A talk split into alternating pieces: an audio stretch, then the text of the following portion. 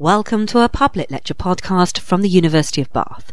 In this lecture, Dr. Jenny Balfour Paul, Honorary Research Fellow at the University of Exeter and Fellow of the Royal Geographical Society and the Explorers Club, will be telling a compelling story of indigo, the world's oldest, most magical and best loved dye. Thank you very much. Welcome everybody on a damp night. Can you hear me okay at the back? Is this sort of about right or am I shouting? Okay.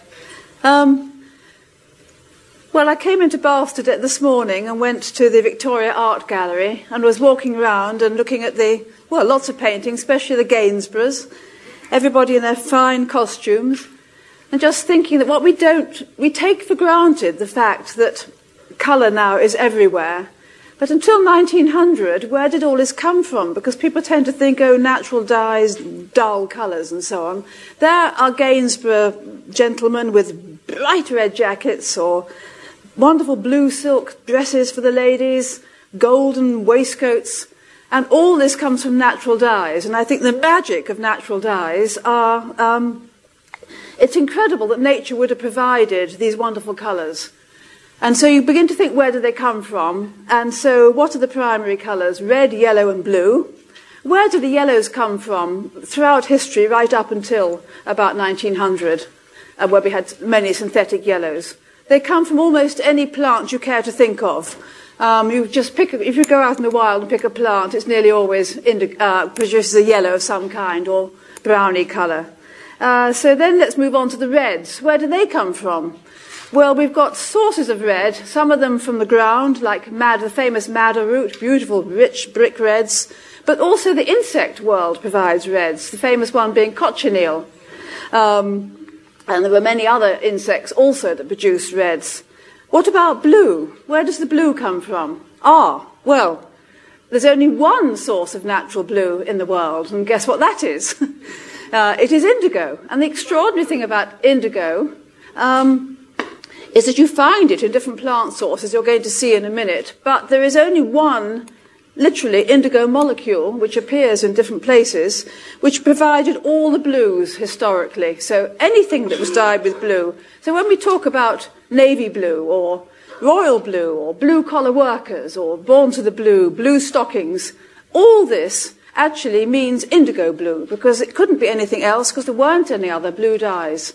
And then when we go on to something like purple, the crossed colours, the secondary colours, so called, um, where do the purples come from? Well, very rarely you come from shellfish purple or lichens, but most purple was actually overdyed, indigo and one of the red dyes. All the good blacks, in other words, non corrosive, were indigo and then deep indigo with dark reds and, uh, to make it look almost black. Um, and of course, all the greens. Where does green come from? Nature's full of it. Are there any green dyes? No. How do you make green? Indigo and yellow overdyed. So um, without indigo, uh, there would have been really no blue dyes and no greens either, and purples and so on. And most of the dyes, madder for instance, they synthesized what made that red in 1850. Indigo is so complicated, it took until 1900 to be produced commercially. And then other blue dyes came in, and we'll hear why indigo's story was saved, um, really thanks to Levi Strauss. So we better get on with the pictures because we don't have all that long. And I'm going to be, because indigo is a very global subject, it spans Egyptian mummies to blue jeans. It takes you in all directions, historically, ge- geographically, and so on. Uh, so it might seem like kind of garbled lecture because I want to give you a picture of the, of the whole. And you could go down each avenue, like Alice down the rabbit hole, and find new worlds everywhere because it takes you in all directions. So we're just going to, to skim over the top in the time we have, which isn't very long. So the next, first slide um, is a homage to the indigo dye gods because indigo has a very unique chemistry, um, which is why, in fact, indigo, story has been saved out of all the blue dyes. It doesn't behave like the others. There isn't really time to go into it, but it, will be touched on as we go through. And it's complicated to dye, therefore, it's always been a specialist dye. And when you die with indigo, you normally pray to the dye gods in some way. These are Japanese, these are paper kimonos dipped into the dye vat by the Japanese dyers. And each year, coming through the post, winging its way, is an indigo dye god I get from Japan. I like the idea of a god coming through the post. This will link up with the last slide, as you'll hear, you'll see. So bear that in mind, indigo and God. You can't really get higher than that goes with the story in St Paul's at the moment, doesn't it? Um, so this is how. It, then you start thinking of your own. Sometimes you get asked, "How did it all start?" And you think, "Now that's a good question. How far back do you go?" Um, let's go back to the hippie trail. Don't you think this is classic? Anybody my age, um, this kind of sums up the hippie trail. Just been right through. Um, uh, as far as Delhi. This is sleeping on a rooftop in Delhi with my companions. Next one. And just to say, I think the, the lure of the East, the interest in colours and so on, I think it stems back certainly here to my teenagers, if not before. I was privileged to stand on the head of the Buddha of Bamiyan uh, before, of course, it was blown up on Easter Sunday. I won't say the date, so long ago. Well, the hippie trail, you can work it out. And actually, all, all around his head were beautiful paintings. So I wept when I heard they'd been blown up. Next one. And this, so then I went to live in the Middle East. I mean, I'm jumping quickly. Uh, and in the Middle East, one would go through the desert and find people weaving and wearing wonderful costumes, all linked to their lifestyle. I love the way in Indigo's stories all link up with people's actual social background and geography and history. All, everything's interwoven. And I always loved different subjects, and Indigo kind of brought them all together. So I lived in the Middle East for many years and got very interested in textiles. Next one. That's Jerash in Jordan. And this is Hama in Syria, where a lot of trouble's going on at the moment. Next one, the wonderful water wheel. And we lived in North Africa with my husband and I, and did a wonderful trip to the Tassili Mountains of Algeria, and spent a week walking behind a blue man. I think that's actually fake indigo, but the point is the blue men of the Sahara were clad in indigo, and the famous Tuareg our turbans are indigo. So we spent a week, maybe that's what's really sparked me off, walking behind indigo costume for a week in the mountains of southern Algeria. Next one. Uh, and then another trip in Morocco, looking at, look at the colours. This is an earth colour from a stone. And this is interesting because these ladies in the Atlas Mountains, if you have got less money, You've got the more earth local colours. If you can afford it, you have the indigo stripes. So um, indigo costs more because it was traded more widely and was more complicated to dye. So there's a sort of economic significance to indigo as well. Next one. So then it really started for me when I came back to live in England. I got all this sort of general interest. I was doing the most horrendous batiks and selling them. Hope I never see them in anybody's house today, but you've got to start somewhere. And using synthetic dyes. And I started working, I was in the Devon Guild of Craftsmen by then. I started working with Susan Bosence, who was a rather well-known fabric printer and dyer. And I did my first dye vat in this courtyard in Devon and got very hooked on indigo because she used to clear all the other colours and have a special week for indigo dyeing because it is special and different. And that got me hooked. Next one. And at the same time as this was going on, uh, I went, my husband was organising a conference to the two Yemens as they were then, south and, uh, south and north, which is now one. So it's an old atlas. And I accompanied him, and uh, and it was when I came back and put up an exhibition and put up a spectacular indigo dress that the embassy had sent. I didn't see any dyers then, but I, when I got back, I learnt that in fact we'd missed the dyers and that indigo dyeing had been going on in Yemen for about 2,500 BC until about 1960 when there were 150 dyers in Zabid here on the Red Sea coastal plain, and there were two dye workshops left in, uh, in the early 1980s. That's how quickly a tradition goes. And this is what started the whole research, actually, at that time, recording a tradition that was dying out, excuse the pun. And it's only now, sort of 25 years later, that the reason I'm still in Indigo is because it's changed from being a recording exercise of, of, a history thing to I'm now working with people in sustainable fields who are using, looking at natural dyes. I'm using Indigo for education. So the whole story's changed to something very modern and, and forward-looking, which is why I say I'm still in Indigo in, to some extent. Um, next one. So this was the first field trip, and I, it was Susan Bosence, my mentor, who actually was responsible for me going to Yemen. Because she said, You've got to go and record it, Jenny, because she said, if you don't record it uh, and it dies out, it can never be revived. And I didn't think that would ever happen, a revival. How wrong I was and how right she was. I said I had no money, and she told me to apply for a grant. And of course, she was on the committee, and I didn't know that till she died. And suddenly, through the post, came a check saying, here's check for, a check for field work in Yemen. I hadn't done any field work before.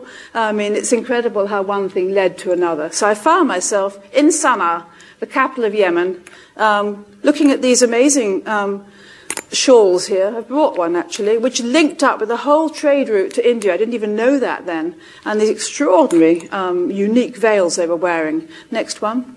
And down we went through these terrifying hairpin bends with drugged up drivers, you know, taking your life in your hands, I have to say. Down to the Red Sea coastal plain of Zabid, my favourite town almost in the world, um, walking down this dusty street. And I must say, Yemen have banished plastic bags since then. It's about time we did the same. Walked down an alleyway, next one, and into this courtyard. And in the courtyard, I found this man doing indigo dyeing. This has become my iconic picture, rather, which I show in every lecture, because this was the first sight I saw of somebody traditionally dyeing indigo. And it was then, I think, at that moment, I thought, gosh, you know, What's he doing? Why is he taking them up and down? Where does the indigo come from? Who wears it? Question, question, question. And so we sort of sat down in a haphazard way, making notes and getting interested. Next one. Uh, and I did another trip to South Yemen actually later, um, the Hadramaut Valley, which I always think if one's going to die somewhere, that would be, I mean, D I E, that would be. Um, I always choose place in the world where it'd be lovely just to one's life to end, and the Hadramaut is nearly top of the list. It's just a magical valley in southern Yemen.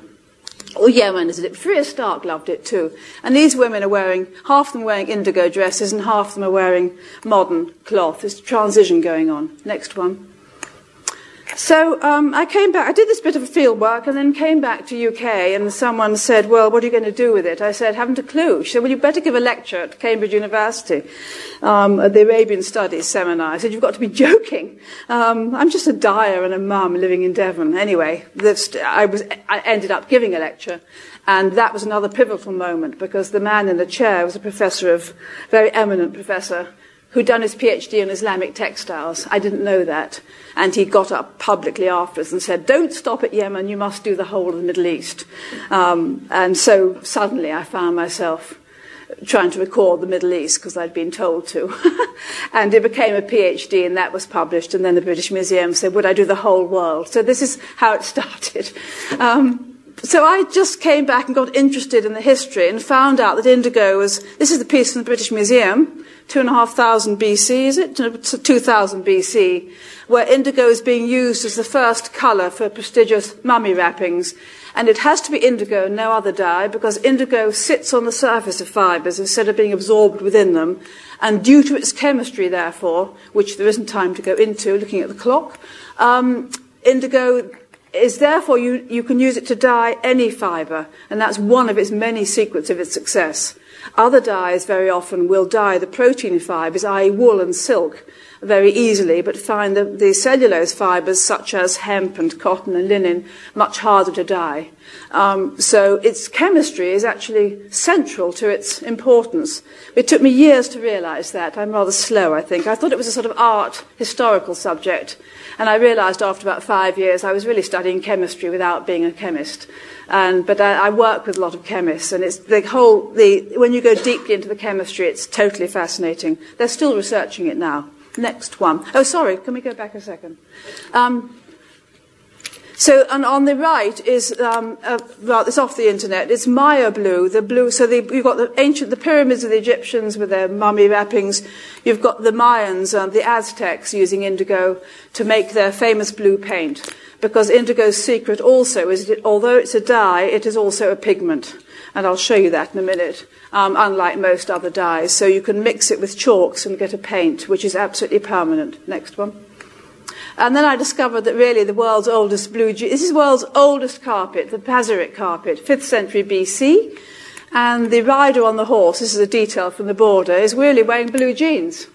Because Indigo is both practical and exotic. So we have royal blue of silks, but we also have, as I say, the blue collar workers. Very practical for, G- for this horse rider, as it was for all the service uniforms of Europe.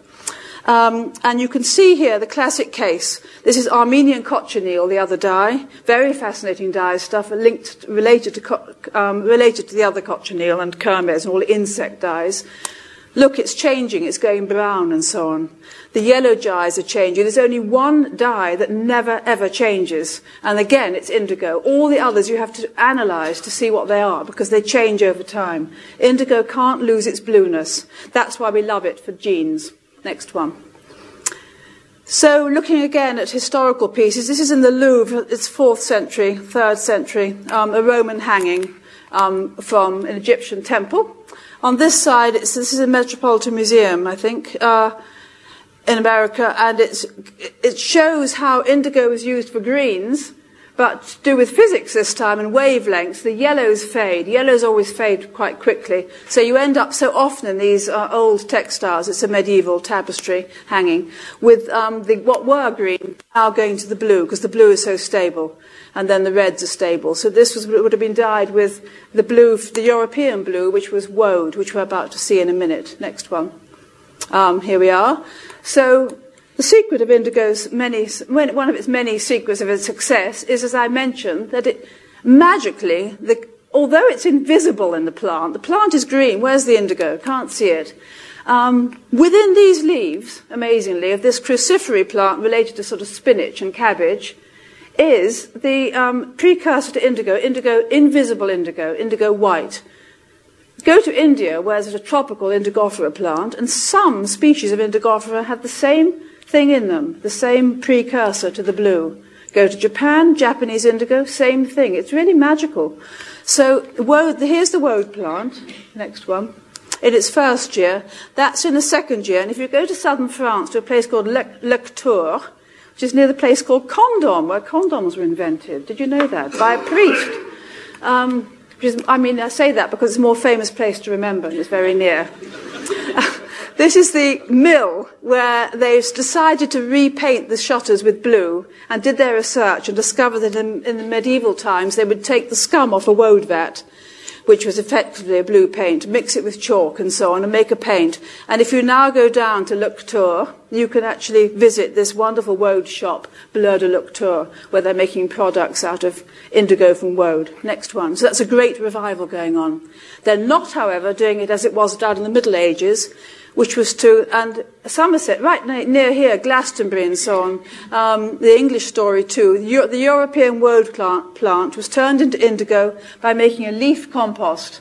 So they'd crush up the leaves and then dry them on racks and then hammer them up and, and make a, a compost, which was wonderful for dyeing. But they hadn't extracted the indigo, it was part of the leaf. Next one. And this is Japanese indigo growing in my garden with madder. Um, same thing in Japan. Next one. They make a leaf compost, and there and they make they have to get the temperature right. He's pouring on rice wine uh, to put the baby to bed, as they call it, and they're nurturing the indigo compost. Uh, and after several months, they get the perfect compost for dyeing. Next one. And the same thing in Mali. Um, she's also making a compost. This is research I did in West Africa, where there isn't time to go into all these stories. She was a wonderful lady. Next one. So that's fine. That's an indigo compost, and it's fine for dyeing locally. But if you want to trade with indigo, then you need to extract the blue, not keep it as a compost, but extract it so it becomes, in effect, a pigment. And I brought a piece along because I can't travel without a piece of indigo and it's almost like a stone. It's rock hard. You can come and feel it afterwards. And this is brilliant for trade because it's low bulk, high value, and incredibly durable. And this is El Salvador, a revival project, because um, after the Middle Ages, when the sea routes were discovered to India, woad was used in Europe to make indigo. Fine, it went with the wool industry. Then the, the sea routes were discovered to India, and coming into Europe then were Indian spices, indigo being the, one of the spices, and then, of course, all the indigo cloth, chintz and cottons and things, which needed a stronger dye vat. So you get a big changeover. Uh, it's too long to go into this story, but it's a very fascinating industrial story of the woad declining and indigo coming from India, um, and the dye vats changing to accommodate dissolving this indigo lump and being able to dye cotton, which needs a stronger dye vat. It's, quite, it's a bit complicated and technical. So this is, uh, and then, of course, the, then the colonial powers conquered, as it were, took over the Caribbean and Central America and made their own plantations of indigo virtually under slave labour. Well, it was slave labour. And now it's being revived in the same places, but of course not with slave labour, providing employment actually after the war in places like El Salvador. This is the Indigofera plant, uh, so named by Linnaeus because by that time um, the Indian plant was the one that was producing the dye of trade. So it's not the only indigo plant. Next one but it's the main one. And this is the revival going on.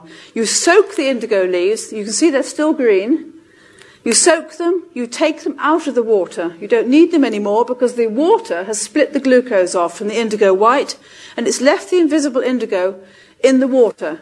And then the magic thing happens. You add oxygen by whisking or stirring or whatever.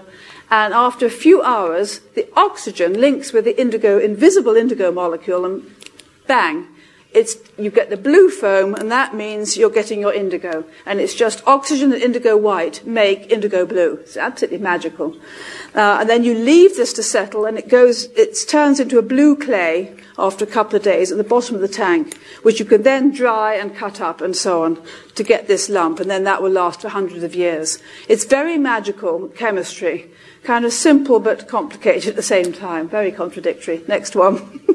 and here's a revival in El Salvador using buckets to add the. It doesn't matter. So you're starting. This eventually will be dark blue or bright, bright, much bluer, and then it will then it will stop. Next one. And here's Yemen doing the same thing with a whisk, which I brought one home. I've got it at home now. Somebody thought it was a televi- some primitive television aerial over my shoulder on the aeroplane, uh, made from palm fronds. And here he's using dried leaves. He's soaked them overnight. He's taken the leaves out. He's whisking the water. Um, that's after soaking, by the way. Then the leaves have come out. He adds oxygen, and then the same thing happens. Next one. So people all over the world, and this is southwest China, have discovered the same chemistry. Sometimes it's by transmission of knowledge, sometimes it's happened spontaneously, which is a, an incredible thought in itself. Next one. And as I mentioned, it became a huge colonial slave product along with coffee and sugar and so on. And it's got a great sort of, I'm not great in the nice sense, great in the large sense, historical um, well, history of its, of its use as a commodity, especially um, the 18th and 19th centuries, 17th, 18th, 19th, when all the armies of Europe were fighting each other the whole time. And uh, you can imagine Prussian blue and the, the British army with their blue trousers, the navy, every, all the service uniforms, French navy, French armies, all wearing indigo. Huge demand for indigo, let alone from all the other reasons. Next one uh, just to talk about trade in and out of London. Next one. Uh, this is interesting. This has led me to do some research. I've been working with a shipwreck expert. Uh, there's t- great time to go into this, but when I was lecturing about indigo trade at the British Library a few years ago, East India Company trade, I mentioned that I'd heard that indigo, and I believed it, would survive under the sea from shipwrecks. And a man came up afterwards, bounding up the steps, and said, Oh, you interested in shipwrecks? I said, Yes. He said, I'm a shipwreck expert. I have got some, I know about some indigo down in the Caribbean. I don't know whether I can get you any or not. Would you be interested? Interested. so anyway, I did an indigo exhibition in 2007, and blow me, halfway through the exhibition, I got a eureka email saying, some indigo has come from the Caribbean. And this this is a Spanish galleon. That's a fanciful picture of her. One of the most famous galleons of all time. She was the flagship of the fleet, um, Philip, the Philip's fleet going to Spain. Uh, it's a very famous story of this particular wreck of the fleet.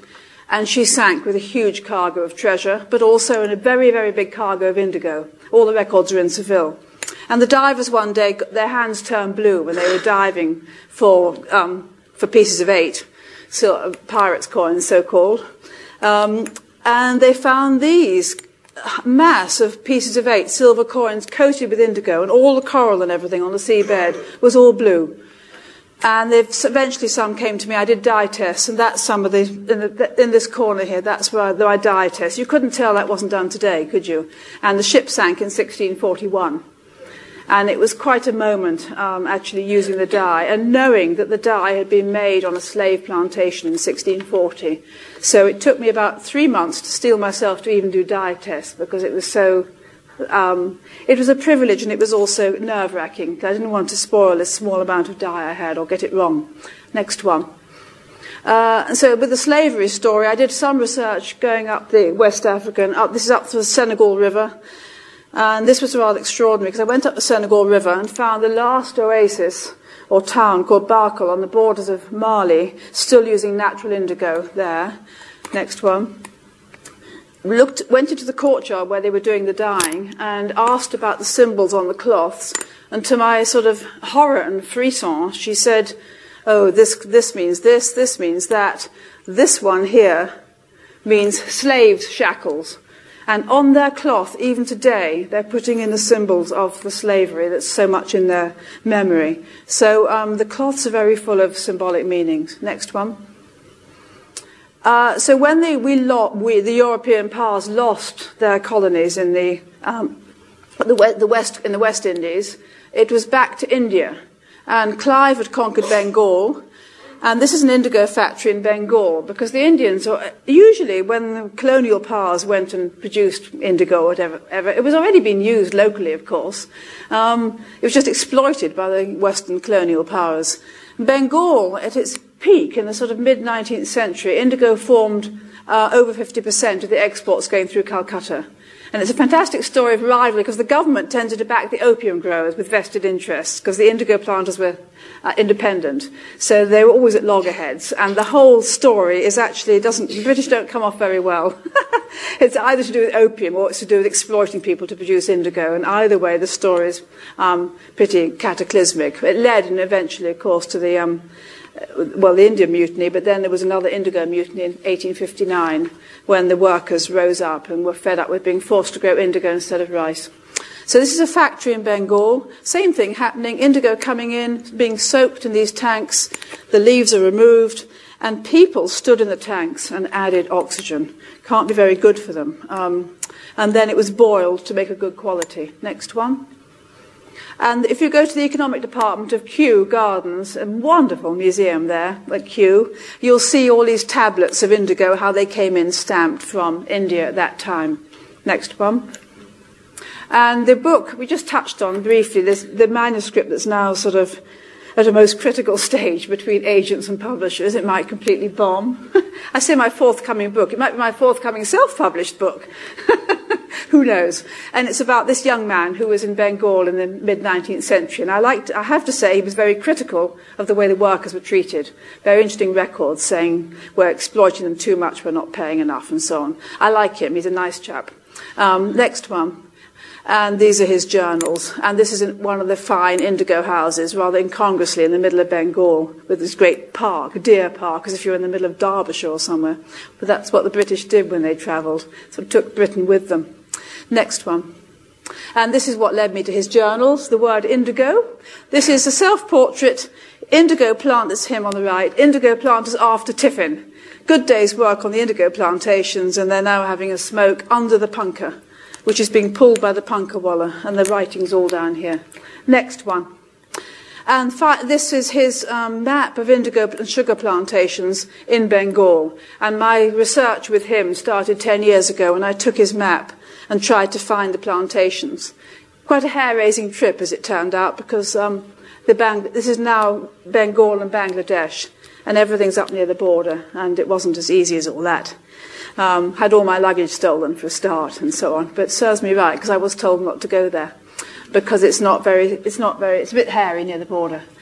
But um, so what took him about three hours by horseback took me about a week to getting between the two countries. Next one.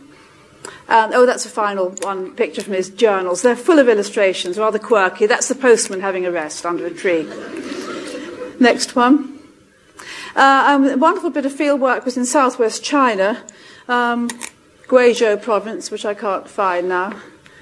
Flew in from Hong Kong, somewhere up here. Um, next one. Just when China was opening up to the west, gosh, it was so beautiful. Oh. All these little terraces, some of them planted with their local indigo plant. Next one. Oh, I could see the pictures there, couldn't I? Um, and this is um, in a village where they're making indigo in just in part of village life. There's the indigo pot with the geese surrounding it. Same thing happening. Next one. Taking the leaves out, using a gourd to add oxygen. Um, and just daily life in these villages there. Mind you, they're very remote villages. I mean, you don't find indigo everywhere now in China, but it was very iconic at the time, um, which is why Mao chose blue for um, the Mao suit under communism because it meant the mark of sort of local people, the peasants, wore indigo practically, just like jeans. Next one. And there she's made her, in, this is the indigo plant there called Strobilanthes flaccidifolius, although the name's changed now. Uh, she's been dye- re-dyeing all the village aprons that day. You can re-dip things in indigo. I do that at home as well. And here's a basket of the clay-like paste I talked about, which she's not going to dry off because she's not going to trade it. She will keep that damp and do the indigo dyeing when she feels like it. Next one. So all that business really is to show you that you make indigo and it's got this great trade to make this commodity. And this is it. The lump of indigo. However, you want to dye with it. What happens? How do you make a dye vat? You've got to reverse the chemistry, if you can believe. So you have to get an alkaline medium uh, and something that will feed the bacteria, basically. So in this case, this is, a, this is a natural dye vat in Yemen. You've got the indigo, which you've got to dissolve. You've got natural soda, which is alkaline. You've got dates and aloe to feed the bacteria. This is a fermentation dye vat. Of course, um, now we do dye vats with synthetic chemicals, but the same thing happens. If it's synthetic indigo or natural indigo, it makes no difference to the chemistry, because synthetic indigo is the same chemistry, I mean, the same molecule as natural indigo, and it behaves the same way. So in a denim factory today making jeans, the yarn has to do the same thing, the same chemistry goes on. So, um, what happens is that the indigo is turned back, next one, into, oh, this is just to talk about blue nails and dyers, and this is just to show you two dyers with their blue hands. Next, that's in Oman, and that's in Tunisia. Next one. What happens, uh, this is a natural dye vat, a synthetic dye vat, is that if it's going to be all right for dyeing, it mustn't be blue you must have got rid of the blue. The blue has to be converted back to its non-blue form, which isn't actually white, but it's sort of greeny colour in a fermentation vat, and a bit clearer yellow in a synthetic vat. And you put the cloth in, and when you pull it out, it is, as you see, yellow. And as the oxygen hits it, so this is just coming out, and then it turns blue before your eyes. And this is where the whole mystique of indigo comes from, unlike any other dye. Most dyes are, you know, you boil them in natural madder roots or something. You've got a big pot, it's boiling away, it looks red, you put the yarn in, it comes out red. Indigo is cool, which means you can use things like hot batik and so on in it because it's not boiled in. Uh, and it's not blue, so you've got this whole extraordinary chemistry going on, um, which makes it you have to learn how to handle it and get the balance of ingredients right. That's why it was a specialist dye. Uh, and you've got this complete magic where you've got a change of colour due to the oxygen turning it from yellow back into blue again. Hence its extraordinary mystique and many, many stories about it. Usually, if it doesn't work, um, women are blamed fertile women very often. Oh, somebody fertile's come too near the vat, they say. In a way, that's because it is a fertile, the fermentation vat is a fertile thing, so you're blaming someone else's fertility for the fertile vat dying off. There's many, many stories. This is in southwest China. Look at the village. Look what she's wearing. Traditional jacket and dyeing lengths and lengths of cloth for the whole village. Next one. And this is also in China incredible scene to see today, just traditionally in a village, going on as it has done for centuries. Very unusual now. Next one. Although the revival's going on. So you can have your plain blue cloth, and then you've got your blue collar workers, your working clothes, or you can do things with it. Uh, and one thing you can do is make your cloth shiny. And in this case, the cloth is being cal- calendered um, and made shiny with a rocking stone. Next one. Uh, or you can beat it with a hammer, or you can pour things on top to make it almost like an anorak. So this is um, woven cloth dyed in indigo with uh, bark gum. I had a wonderful correspondence with the then president of Kew Gardens. He wrote a book about Ghillean Prance, Ghillean Prance, about b- the uses of bark, and he left this one out. And I said, "There's a new use of bark you don't know about, which is to soak it and make a kind of gum and pouring over the indigo cloth." Next one.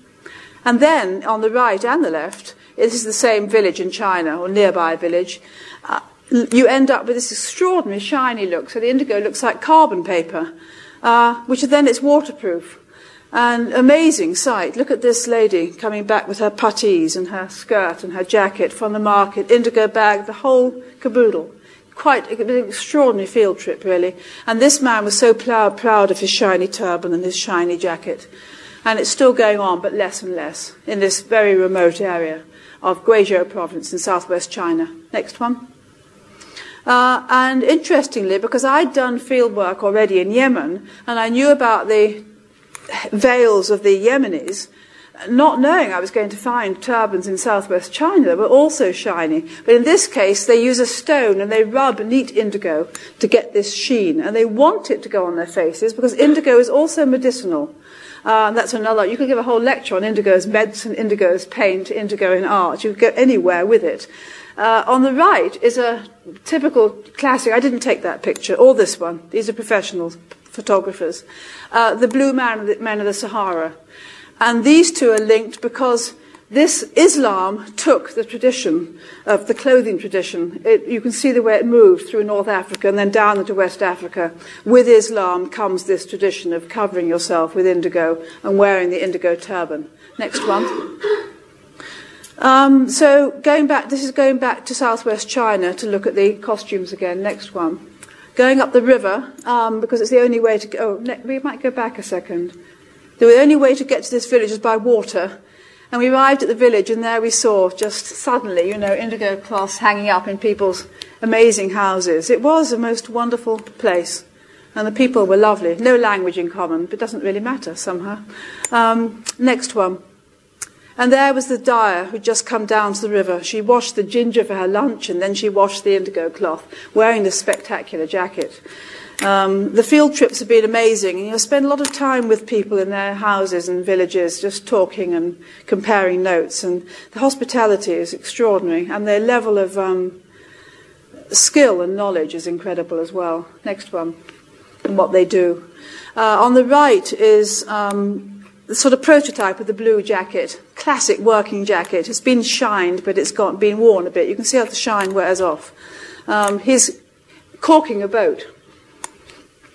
And this side, luckily, we were in a closed area, so we weren't allowed out of our bus, which was back there. But luckily, there was a well, not luckily, but there was a crash. I mean, it wasn't nobody was hurt, but it meant we had to be able to walk through the villages. And look what these look at what these girls are wearing. These are their village clothes. If you put those on a catwalk, this is Issey and the sort of standard. You could just put them on in Paris, and they would be worth thousands. And this is, of course, where the inspiration comes from, from people like Miyake. And people pay more for patch clothes, but in these cultures, they pay more for new clothes. So it's, it's a sort of the reverse. Very interesting with indigo. How in cultures where it's common, they want it dark, shiny, new, and modern. Whereas in the West, we want it old, faded, patched, and we pay more for shredded jeans and so on. Next one. So here's two uh, old ladies wearing these beautiful jackets, um, indigo dyed, which have been well rinsed in order to put this coloured embroidery on top. Next one. And so this is the sleeve from a new jacket, highly valued. When the jacket's worn a lot and gets old, they dip it back in the indigo dye vat, and then you get the look on the right. So actually, you can see the dragon's face here, the dragon's body, and the dragon's there as well. This is his head. Um, and the point is that whenever I show these pieces in the West, everybody loves that one.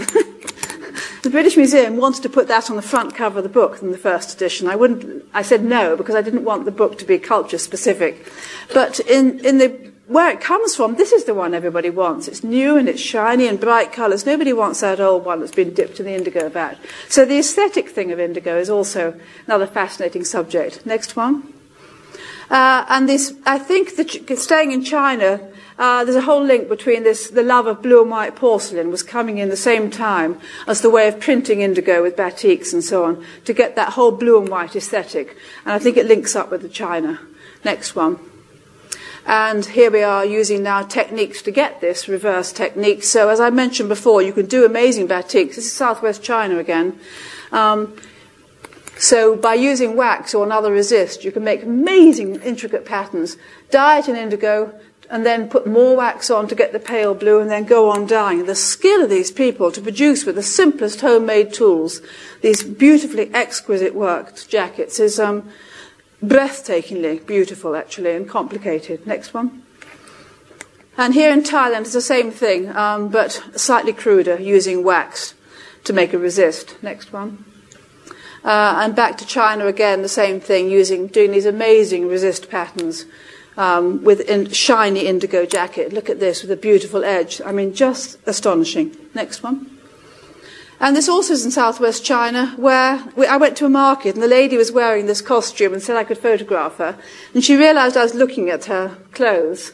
And she made me stop and she turned her skirt around because she was protecting the batik work and wearing it inside out for markets. And then she'd wear it that way around for the festival. Um, so you can see how, oh, it's a wonderful field trip, that one. They all were on their way. Next one. Uh, and this is now in um, northwest India, in Gujarat and Rajasthan, where they make a mud paste uh, to make a resist. So we're all trying to do the same thing, trying to resist the make the patterns with a resist in order to be able to dye from the dye vat. Because you can't very easily print with indigo. It's almost impossible because of its chemistry. Has been done, but that's another whole story. So basically, you do resist techniques to reserve what you don't want to be blue, and then you dye it. So this is using mud. Next one. Uh, and again, so you put the mud on, and then you've dyed in indigo, more mud being printed, and then when all that's washed off, there'll be different shades of indigo. There'll be white and pale blue on dark. Next one. And here's a police being dyed again with all the other colours are on, and the mud is over the top of them, and she's dyeing this piece of cloth in Bagru in Rajasthan. Next one. I told you we were gadding around a bit. Isn't that amazing? That's just using their leftover pieces to cover the Volkswagen van. Um, you can sell that in, oh, I can, Chandni Chowk in Bath. Next one. Uh, this is Bhuj in, um, uh, in right almost in almost in the Sindh desert on the borders of Pakistan, where they had an earthquake after I went. I put this on in homage, really, to these amazingly resilient, wonderful people. I actually did research with the people who made this incredible two-sided um, printed cloth. That is two-sided the black, you can see of the black and the red, these patterns go right back to the Middle Ages. The black and the red are printed first, and then mud is put over them, and then they're dyed. It's dyed in indigo. Fantastic skill to do a piece like that. Next one. Uh, and there is the piece before uh, with the resist still on, and there you take it off, and you get these amazing patterns, all done with um, incredibly complicated techniques of printing and resisting. Next one. And it's called Azrak because it has blue in it, which is an Arabic word for blue. Uh, and then this is how it's worn with the skirt and the jacket. And the ones with blue are much more valuable, than they're called Azrak because it's complicated to get the blue mixed with the other colours. How are we doing for time? Okay. Next one.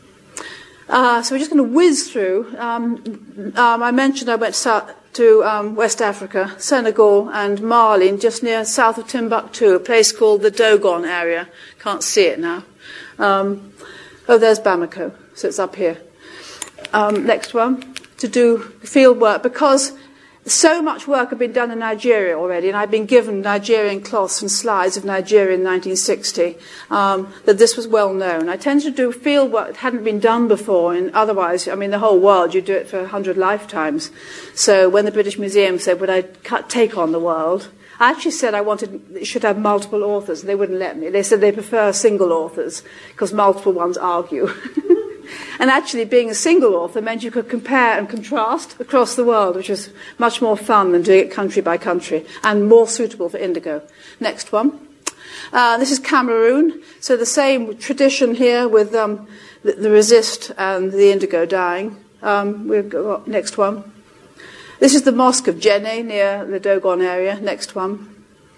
And the reason I went to Dogon area, which is famous for its masks and traditions, is because the oldest archaeological textiles in, West Africa were discovered in the cl- cliffs here. Extraordinary place, absolutely extraordinary place.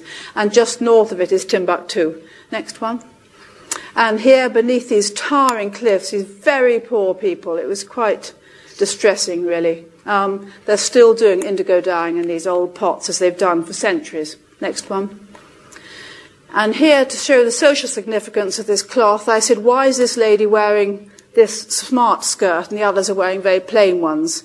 And she's the medicine woman, which means she performs also circumcision on the girls in the village, which is still going on. So it's more knowledge than I wanted to know. Uh, sometimes you shouldn't ask so many questions. Next one. That was exhibited. Anybody saw the Indigo exhibition I did in 2007? That was in the exhibition. Um, and another way is to resist things before you actually weave. And this is a wonderful, I love this wall hanging. It looks like illicit smoking. I bet it's opium. Um, it's on a temple.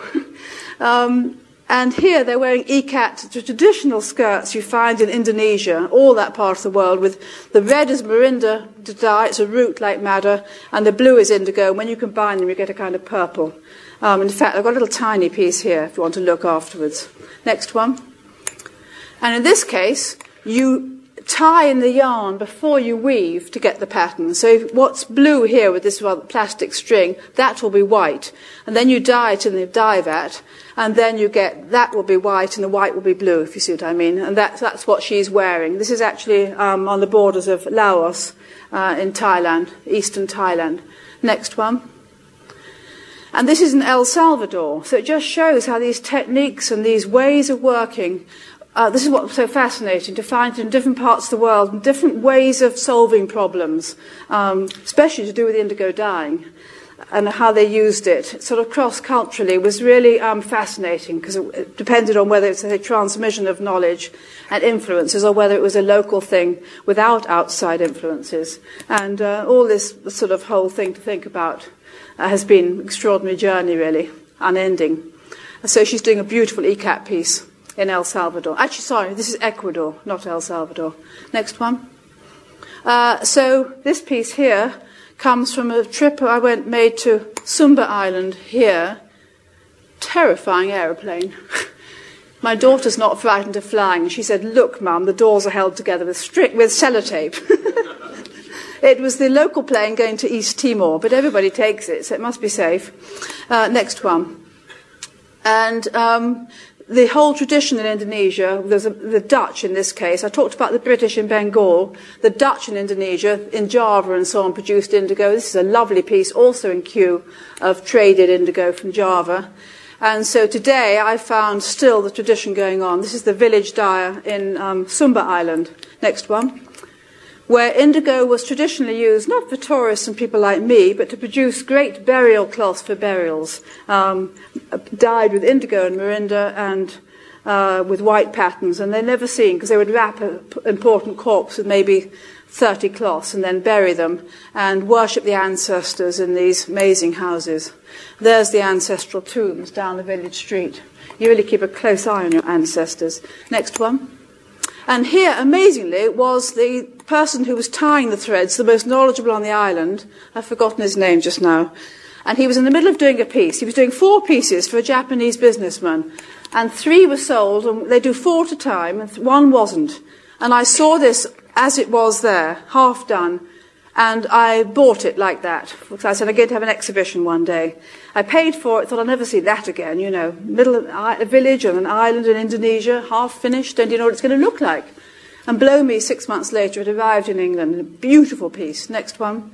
This is a detail from it, and this was in one the centrepiece of the Indigo exhibition, which I keep mentioning in 2007, done by the Whitworth Art Gallery, and um, I, it's in the it's now in the collection if anybody wants to ever see it, and it depicts the last funeral of the last king of all Sumba. This is a detail, beautiful piece, and you imagine that to get the red, you have to tie it you have to tie the whites and tie the reds and then keep tying and untying in order to get red and blue and that purpley colour together. That is like having a computer in your head. Amazing skill. Next one. And here is the village dyer, um, my guide called Freddie, telling the dyer that blue jeans were made with the same indigo as the indigo she used for her dyeing for her ikats, and she just couldn't believe that. That was too big a cultural sort of thought. She thought she was the only indigo dyer in the world and couldn't believe that jeans were made from the same dye. Next one. How long have we got? About two minutes. Um, I mentioned indigo's used for paint. Um, here's a Quran of the 10th century, very famous blue Quran. Uh, and again, it, you can't disentangle indigo's the fact that it's the way you dye, you dip with it, so it actually strengthens the cloth because it's building up on layers.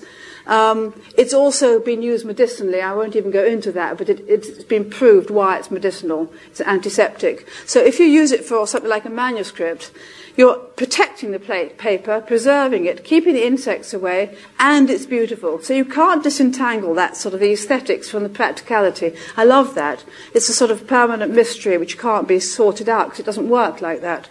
With gold writing on top. How beautiful is that? Next one.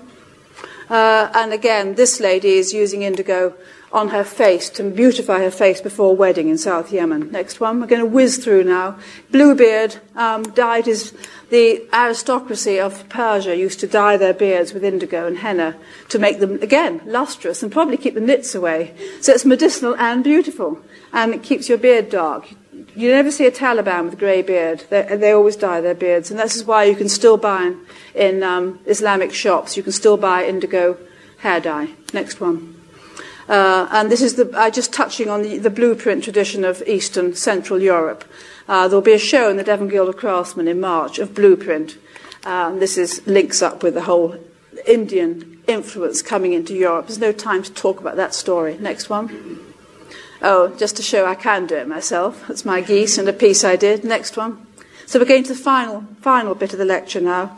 Um, this is last summer, dyeing with indigo, homegrown weld to make the green, uh, and some cochineal I was given from Mexico. So it was quite fun to see the washing line covered in those colours. Natural dyes, all of them. Who says natural dyes are dull colours? Next one. And I did a project with the, with the Eden Project. We used indigo as one of the plant stories. It was the most popular of all the plant stories that year, so that was nice. Next one. Uh, and this is, I mentioned the Indigo exhibition. This was a piece for the, specially done for one of the galleries, a modern piece, which went on to the Textile Museum in Washington, D.C., by, done by a Japanese artist um, called Shindo, Hiroyuki Shindo. Wonderful piece, took up the whole gallery. Next one. And this also was the, in the exhibition. It was the story of jeans from cheap. These were the Gap jeans that year to um, can't think of the name of the designer, famous designer, where they're now laser printing the fading on. I mean, so they're faking the fading. I mean, it was just comic almost. Next one, how fashion uses indigo. This paint has just been discovered. He's an Italian painter called the Master of the Blue Jeans. Nobody knows who he was. Uh, he was the same time as people like Tintoretto very good painter. Then a friend, I just discovered him when some friend of mine came to a meal, and I thought, just said, just hold it there by my garage door, because I just like the fact that these blue jackets are still being worn practically today, just the same way. And this, by the way, has been analysed. It's painted with indigo paint, and the fabric is actually, as it were, denim, because it's a twill with the indigo in it. So they were. This is the uh, 18th century. Next one. Uh, blue jeans, right. Last tiny bit. So I mentioned the story of blue jeans, now you see why indigo is used for jeans and why the story of indigo was saved, although it's synthetic indigo mainly, because of the practicality, because it keeps its colour, because it dyes in layers. So when you rub down through indigo, you get always different blues, and it's lively. So I went to New York um, a couple of years ago at the invitation of a cellist, uh, who you'll see in a minute, and I just like this street scene. She has paid God knows how many dollars for those jeans, which are full of holes and everything. You can see how proud she is of them. I love that. Um, next one. Uh, this is Yo Yo Ma, very far sighting man who decided indigo was the best subject by far as an educational model for um, deprived, as they call them, underserved schools in New York, to engage the children in their very baggy and huge social services curriculum, social sciences curriculum. He thought the children wear blue jeans, We'll do the whole story. We'll teach everything from blue jeans, which is what we tried to do for the next two years. Next one. And it's now moved to Boston. This is launching the project. The British storyteller, that's how it all started. He told a story about indigo and Yo-Yo made that mental link between the story and using it for school kids. That's the Chancellor of, New, of Joel Klein of New York City. I see he's now working for Rupert Murdoch. I don't know what that makes him. um, and we did this whole presentation to 800 school teachers in New York City, which was quite out of my what they call comfort zone, don't they? I must say. Next one. Uh, this is up in a school in Harlem with Yo-Yo and the team and discussing how the Indigo project is going to work. Right, quickly whiz the last few. Next one. This is training the teachers. I took all the cloths across with me. They like that. And it's all filmed by National Geographic. You can see it on YouTube. If you look up Silk Road Connect, uh, you see little clips of this on, on, well, it's also modern now, isn't it? Everything's on YouTube or something. I can't get it because I live in the country and it's too slow. Next one. Uh, this is working with the teachers. They loved it, just to, to, get the idea of what fun it was. Next one. And I found an indigo dye in New York. Um, this is the maths teacher. Look at this. Honestly, and I had the head of education, the whole of education in New York, in New York City. Um, was there that day, and she was absolutely so thrilled to do a little sample because it's so exciting to tie up your cloth and put it in a yellow vat and bring it out and open it up and see it turn blue. It's just something very magical, and you're learning about oxygen and chemistry and history and goodness knows what just from something like that. They loved it. Next one. And then the children. Then I found an indigo dye in New York, Linda LaBelle, who could go into the schools every year and work with the children. Next one. And I've seen the letters from the children, I've been sent some of them, and some of them say it's the best day of their school year. They're off their machines and everything else, they're out in the fresh air, and they're doing something quite extraordinary with their hands. And they just love it. Next one. Ah, look how wonderful they are. Next one. So finally, we, oh, I invented this thing to do an Indigo River timeline.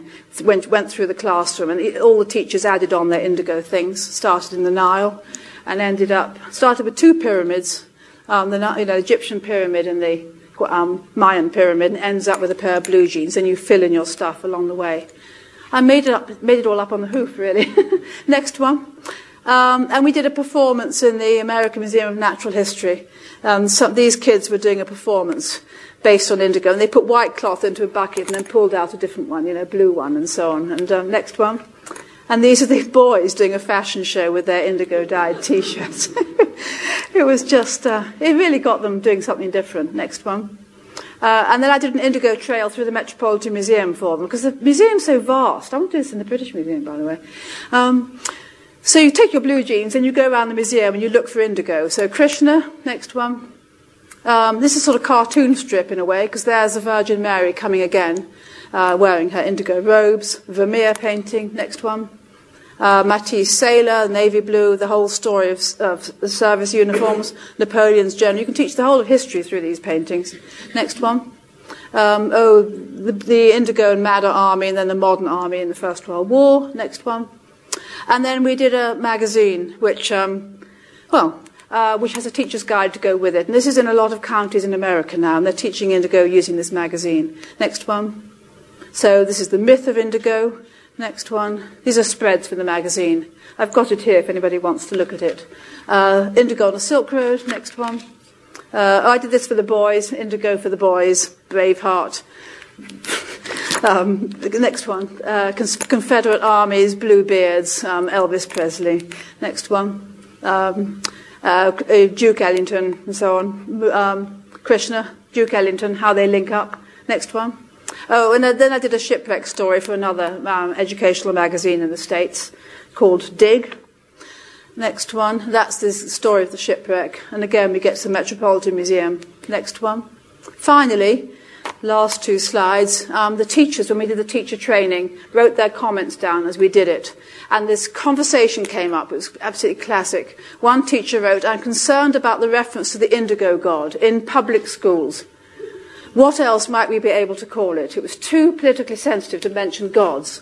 But the other one said, this answer, I think it's okay to refer to the indigo god. Just as we teach students about different religions, um, different cultures, and different gods, it's fine. We can start a debate. So actually, it turned out that unexpectedly, I didn't know that doing indigo in New York schools was going to actually engage them in debates about God and also about gangs, actually, because the blue and the red gangs in Los Angeles, the whole thing about whether you can wear blue, especially in Los Angeles, uh, because you might be part of the Crips gang as opposed to the Bloods who wear the red. So this whole thing about what colour is can come out of, you get quite serious debates out of this small subject. So finally, um, we had a roundup of the teacher training days uh, on this screen here, and the final slide that he put up was Is God Blue? And um, there we will end.